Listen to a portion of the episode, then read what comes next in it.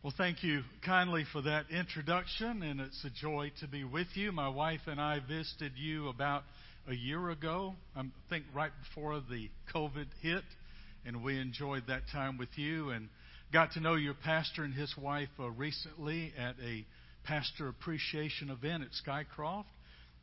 Uh, he's a much better golfer than I am. so look forward to future times of fellowship.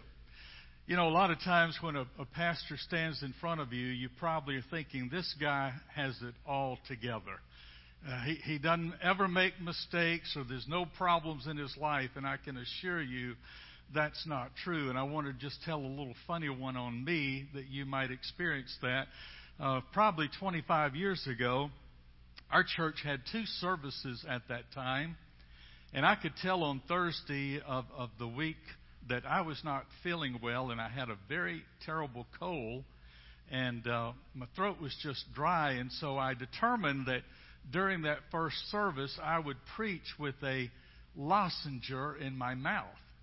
Now, what I didn't realize is that when you're doing that, you are, you can't tell this, but you're spraying your saliva all over whatever's in front of you, and that was the Bible. And so I get up to do the second service, and I cannot open any of the pages that I had just preached from in the early service. So imagine this I'm standing there preaching, trying to get those pages uh, to open up. And uh, thank goodness we didn't have another service at that time after that, or I would have gone through that all over again. But uh, we don't have it all together. We need your prayers all of the time. And we are very appreciative to that. There was a little boy that grew up on a spacious, spacious farm. And one of the items on that farm was a, a pond, you know, two, three acre pond. And that little boy dreamed of sailing a boat one day as an adult. But he told his father, you know, if I want to achieve that, I need a little toy sailboat that I can sail down in the pond. Well, he, he just constantly reminded his father of this, and a birthday was coming up, and the little boy got that sailboat, the toy sailboat. Well, he was eager every day to go down and sail that little sailboat, and when school got back going, he had to do his homework before he could go down there, but he was always seen down at the little pond sailing that toy sailboat until one day the wind direction changed. Normally, the wind was always forcing the little toy sailboat back to the shore, but not on this day. As soon as the boat got in the water, it started to get away from the little boy. And he didn't know what to do. He, he knew that his swimming ability was not such that he could just jump in the water and go rescue it. And so, Dad was up at the compound, the main compound, and Dad, Dad, you, you, you've got to come quickly. Uh, the sailboat has gotten away from me and, and, and I can't get it. And the father walked down. He assessed the situation. And without telling the little boy anything, he got down and began to grab some rocks. And he began to throw those rocks at the sailboat, again, without saying anything to the son about what he was doing. And the son is just standing there, and in his mind, what his father is doing is trying to sink the sailboat. Because these rocks are landing very, very close to the sailboat.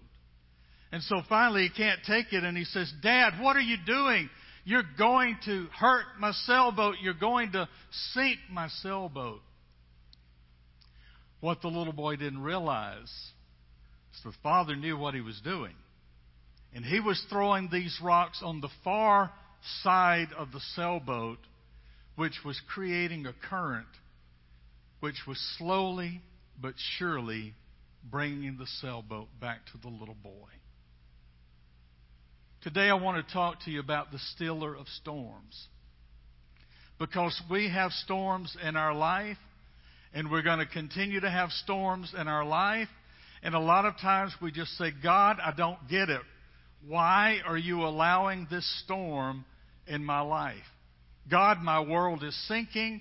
God, the world around me is sinking. What's going on? I had a lady in a previous church that was going through a lot of storms. And one day she came up to me and she said, I know that God will not put more on me than I can bear. Pastor, what I wish is that God didn't have such a high opinion of me. God, please take away the storms. Now, you might think, you know, we're the only ones that go through storms, but remember the Apostle Paul. You can read about his story in 2 Corinthians, where he said, God, I sought you and sought you and sought you, and asked you to take away this thorn. We don't know what the thorn was. In God's providence, we'll never know the thorn's uh, identification until we get to glory. But Paul said, God said to me, I'm not going to remove that storm. You're going to have it. And so today in God's Word, I pray that uh, the Holy Spirit would speak to us about the stiller of storms. Here's the good news you're going to have storms, but you're going to have the stiller of storms that can walk on top of those storms. Amen?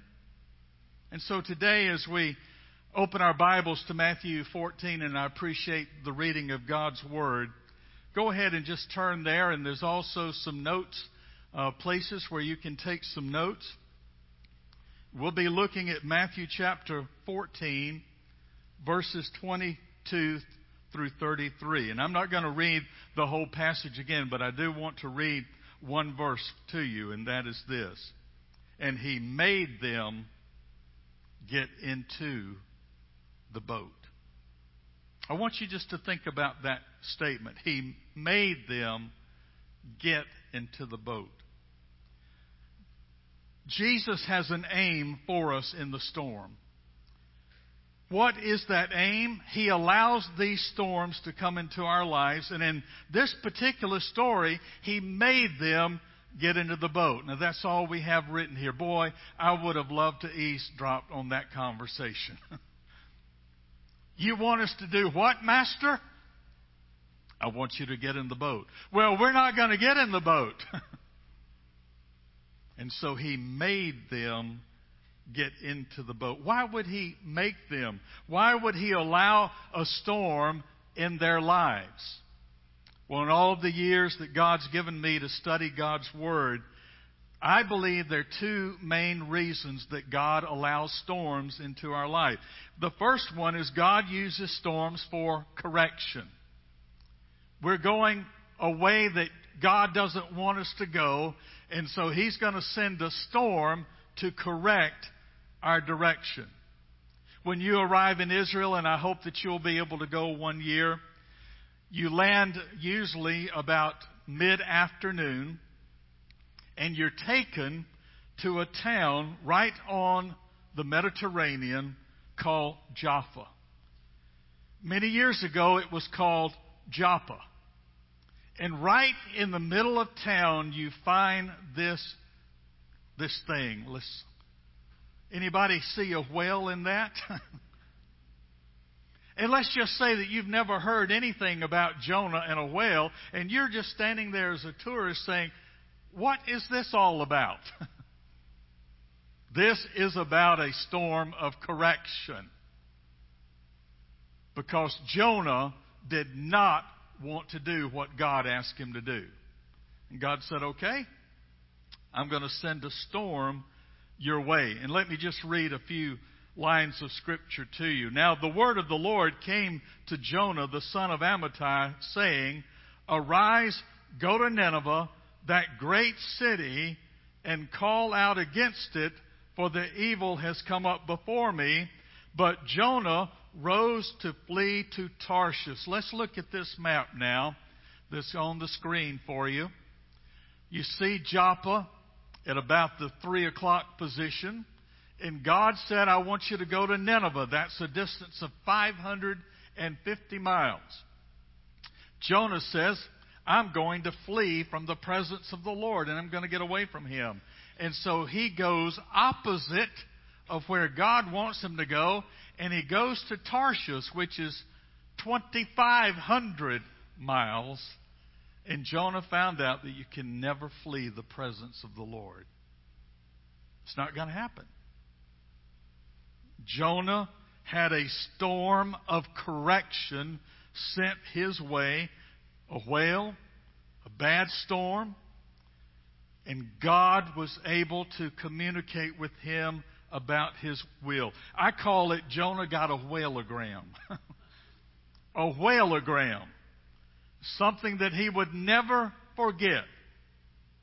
David said, you remember in Psalm 23, He maketh me to lie down in green pastures. Sometimes we need a storm of correction. And if you're going through a storm of correction, you probably know that, don't you? yes. You know that you're not doing what God's asked you to do. You're not going where He's asked you to go. And you more than likely know what that storm of correction is all about. Well, there's also another kind of storm that we see in the Bible, and that's storms of perfection. Storms of perfection. Remember in our biblical story, Jesus made the disciples get into the boat. The word made needs to compel by force. This, this was not a pretty scene or sight. Jesus making them get into the boat. But, but listen as I read on. And after he had dismissed the crowds, he went up on the mountain by himself to pray. Who do you think he was praying for up on the mountain? Those disciples he had just made get in the boat. And he was praying, Oh God, please, your will be done in their lives. And when evening came, he was there alone, but the boat by this time was a long way off the land, beaten by the waves, for the wind was against them. And in the fourth watch of the night, he came to them walking on the sea. But when the disciples saw him walking on the sea, don't you wish they'd cried out, Lord, Lord, so good to see you? No, what did they do? They cry out and say, It's a ghost. And they cried out in fear. But immediately Jesus spoke to them, saying, Take heart, it is I, do not be afraid. And Peter answered and said, Lord, if it's you, command me to come up on the water. And he said, Okay, Peter, come up on the water. This is not my idea. That's my notation. And so Peter got up on the water and came to Jesus, but he took his eyes off the Lord and he saw the wind and he was afraid and beginning to sink, he cried out, Lord, save me. Jesus immediately reached out his hand, took hold of him, saying to him, O you of little faith, why did you doubt? Why did Jesus allow this to happen? Jesus delivered a storm of perfection to Peter to grow his faith and to show him that without the Lord, he could do nothing. My wife Susan has a love affair of Scotland. She's been there four times on mission trips and each time they've been privileged to stay with a resident of Scotland to learn their vocation, get to know their family. The last time that she was there, she happened to stay with a farmer. And one of the items that he farmed were sheep. And you know, the Bible's not very complimentary about sheep. And God uses sheep to talk about us. And so Susan was talking one day with them around the dinner table. And she said, uh, I've heard that sheep can get away from the rest of the sheep and that sometimes they'll see some grass down 10 to 12 feet on a ledge. And without even thinking about how am I going to get out of this, they just jump down on that ledge and they are stranded. And Susan said, Do you go immediately and rescue them? And the shepherd said, No, no, I don't do that. Well, well, why not? And the shepherd said, Because sheep are foolish. And if I were to rush in, I would startle that sheep and it would jump opposite of me to its death. And so I'm going to wait several days until that sheep gets tired, until that sheep gets weak. I'm, I'm going to wait until that sheep cannot do for itself. And then I'll go and rescue it. And I'll reach down with the hook of my shepherd's staff and I'll bring it to safety. Sometimes when storms come our way, our attitude is God, take care of this now, right? You've made your point, Lord. I understand. God, get me out of this storm now. And a lot of times we strike out at God what we think is His procrastination when we ought to be seeing God's omniscience, that He knows everything about everything. And He has a reason why that storm has not moved away from us. The psalmist said in Psalm 40, verse 2, He lifted me out of the slimy pit out of the mud and the mire. He set my feet on a rock and gave me a firm place to stand. He put a new song in my mouth, a hymn of praise to our God. Many will see and fear and put their trust in the Lord. God's aim in the storm is to correct us or to perfect us. And you know a verse of Scripture, say it with me. And we know that in all things, God works together for good to them that love him and are called according to his purpose. Number two, notice his adequacy in the storm. His adequacy in the storm. The Bible said he came to them in darkness. He came to them in darkness. The Bible says he came at a particular time during the night. What did he say? Which watch? The fourth watch of the night, which, if you want to make this notation in your Bible, that's between 3 a.m. and 6 a.m. What sailors would call the darkest part of the night 3 a.m. to 6 a.m. And, folks, think about this. If they'd been fighting the waves of a storm and the wind, they had just about had it. And here comes Jesus in the darkest part of the night. Psalm 139, verse 11 and 12 says, Surely the darkness will hide me, and the light become night around me. Even the darkness will be not dark to you, God. The night will shine like the day, for darkness is as light to you. You may say, Pastor Hall, I've, I've come to the end of my rope. This storm is dark. Be watching for him. He comes when there is discouragement. The disciples were in the fight for their lives. Mark's version of this same story, Mark chapter 6, 40, 48, says, They were toiling as they rode. Now, let me tell you what that's about because I've actually had that to happen to me.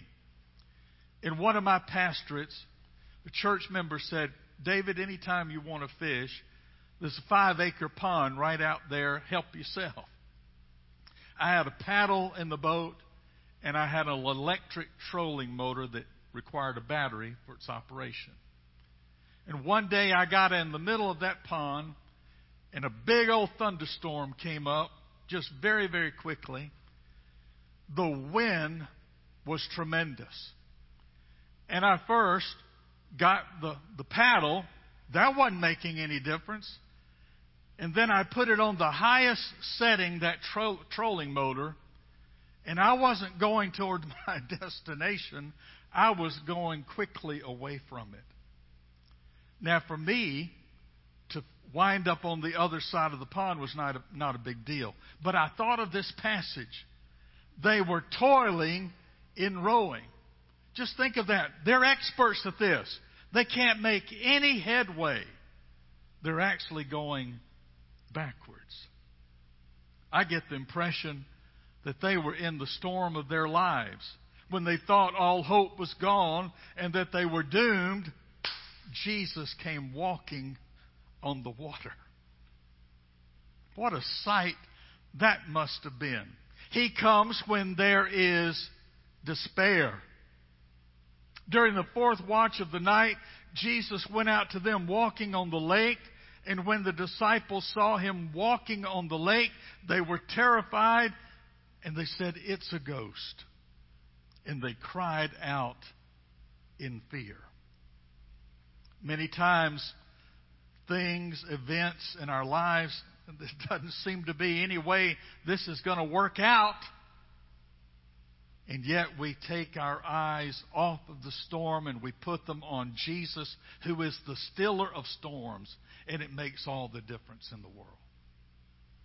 Now, listen very carefully to this story I'm about to share with you. A man was arrested during the reign of Queen Mary for preaching the gospel. The prisoner was swiftly condemned.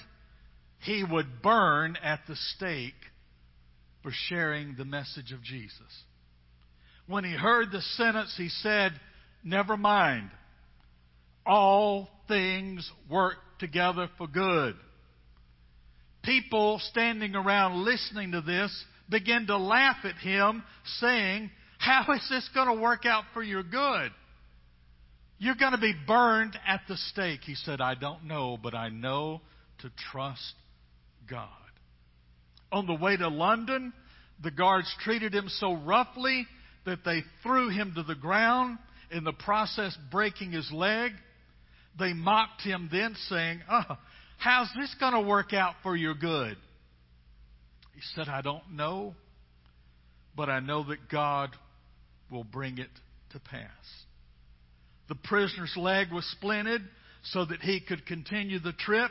And because of the accident, the party arrived in London one day later than planned. And as it happened, one day after Queen Mary had died, Elizabeth was now on the throne and she pardoned the man. Praise God. The storm looked like it was going to roll over this man and just take him, but no, all things work together for good. Number three, notice his announcement during the storm. Jesus has some things to say when he encounters the disciples. And he said, Take courage. It is I. Don't be afraid. Now, the storm at this time is still raging. And what is Jesus saying to them? Have faith. Take courage. It is I. They must have bumped each other and said, He's doing what? He's asking us to do what? How many times does He ask you? But you rejected what He was asking you to do. He actually gave them a message of peace. Be of good cheer. In the Greek, that is tharseo. They were still in the storm when he asked them to cheer up. By his power, the Son of God, listen, the Son of God can give us peace in the midst of storms.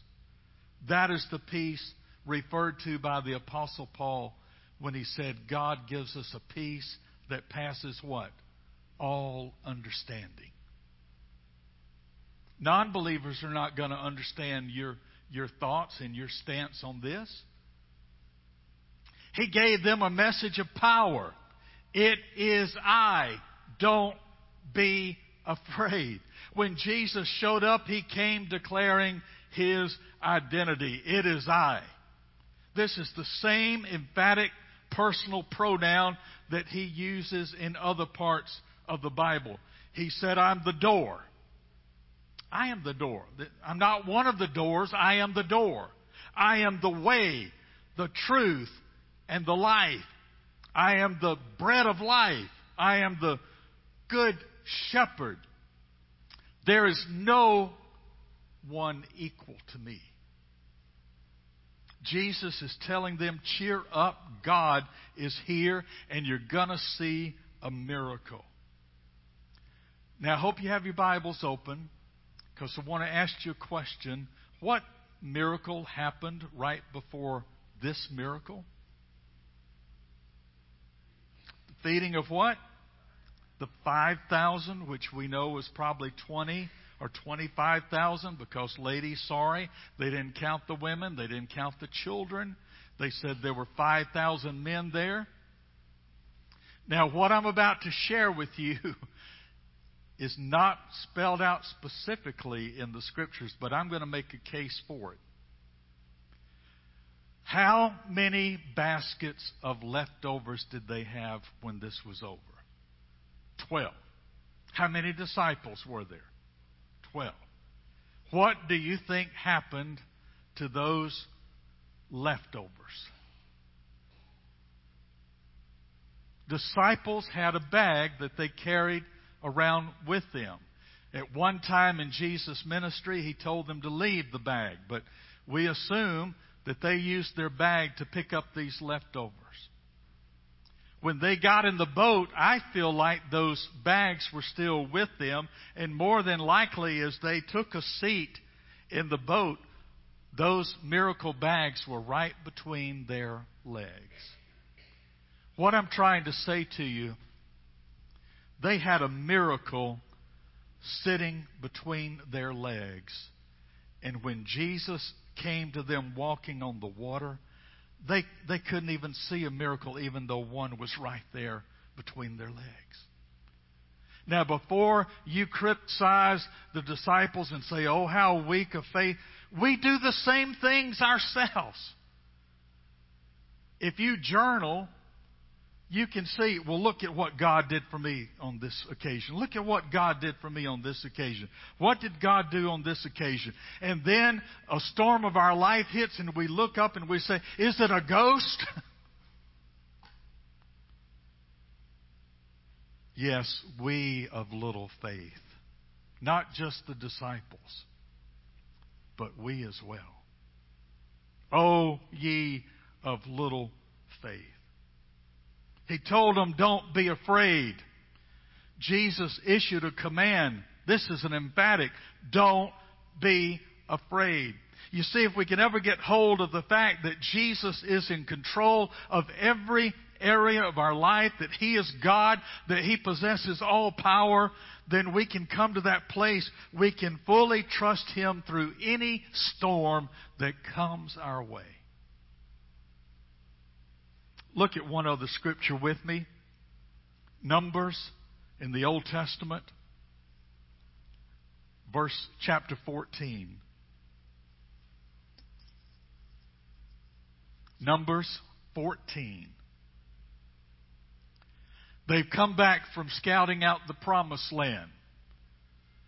Only two came back with a positive report. Remember Joshua and who?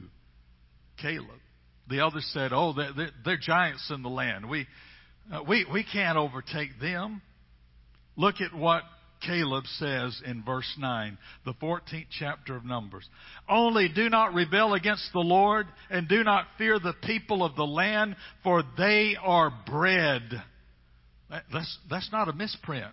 They are bread for us. B R E A D.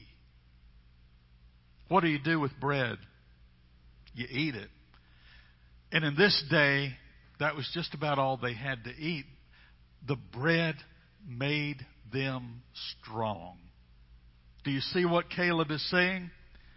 Only do not rebel against the Lord and do not fear the people of the land, for they will be strength for us. Yes, there are giants in the land. Bring them on. Bring them on. Because God is going to use this to grow us stronger and stronger. Well, finally, notice his authority over the storm. His authority over the storm. Notice his posture. Where is Jesus in this storm? He's walking on the sea. He's not walking with it to the side. He is walking in a victorious stance. I have conquered this. And Peter answered, Lord, if you command me to come to be on the water. So Jesus said, Come. And when he saw the wind beginning to sink, he cried out, Lord, save me.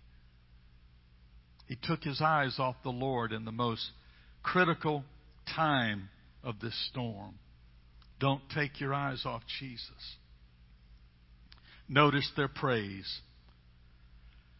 And what did they do in response?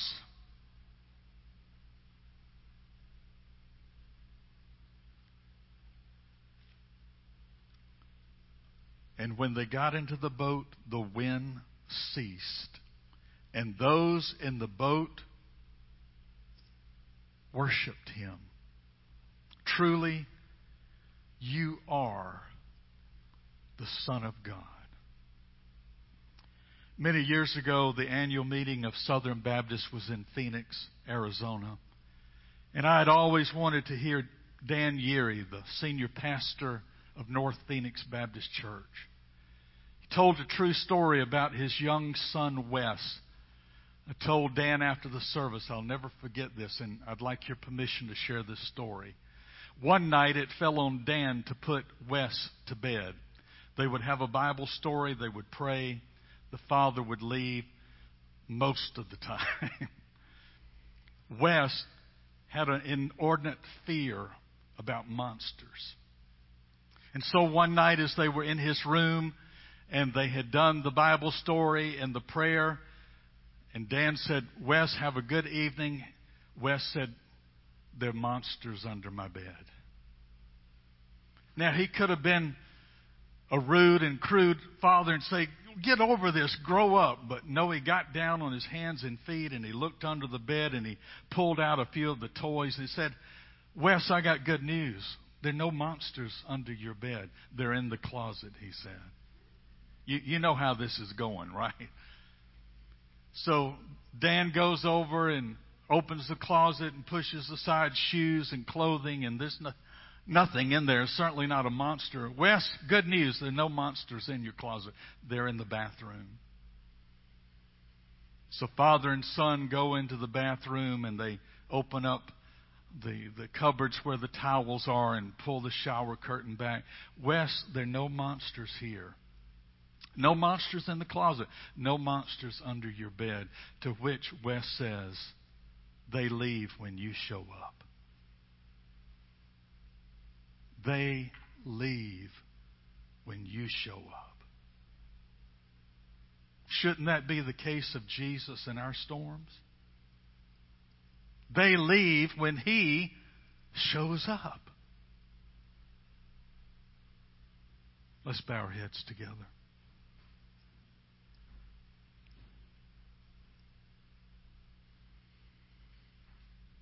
God, help us to know that when Jesus shows up, they leave. Would you take a moment right now, my fellow Christian, and talk to him about this storm in your life that is hurting you and bewildering you? Take it to the Lord in prayer, we sing so often. Take it to the Lord in prayer. We'll take it to the Lord in prayer. Because when He shows up, those storms leave.